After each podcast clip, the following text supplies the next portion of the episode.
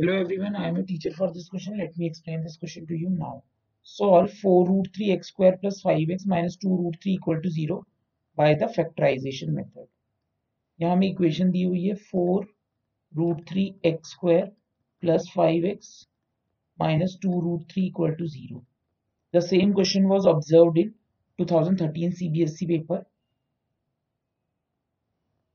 अब हमें five x को मिडिल टर्म स्प्लिट करना है। मतलब five x is the middle term है और इसे हमें स्प्लिट करना है टू नंबर्स में इस तरीके से, ताकि इनका प्रोडक्ट जो है, इन दोनों नंबर की सेम है। मतलब एक्स स्क्वायर का कोफिशिएंट और कांस्टेंट तो four root three x square तो सेम रहेगा।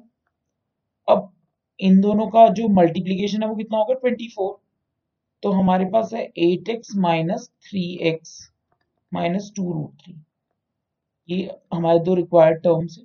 अब इन दोनों टर्म्स से हमने फोर एक्स कॉमन ले लिया तो यहाँ बच गया root three x plus two अब इन दोनों टर्म में से थ्री मतलब root three into root three तो हम माइनस रूट थ्री कॉमन ले सकते हैं तो यहाँ बच जाएगा एक root three x plus two equal to zero अब इसमें से root three x plus two ये वाला ब्रैकेट कॉमन है तो root three x plus two और दूसरे ब्रैकेट में क्या आ जाएगा? Four x minus root three equal to zero अब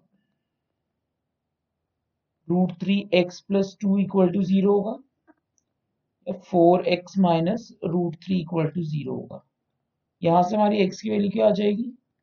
Minus two upon root three यहाँ से एक्स की वैल्यू क्या आ गई हमारी?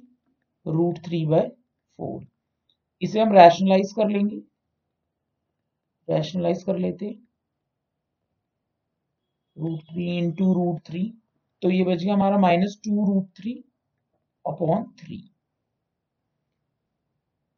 there four x is equal to minus two root three by three और x is equal to root three upon four that's it. I hope you all have understood this question. Thank you.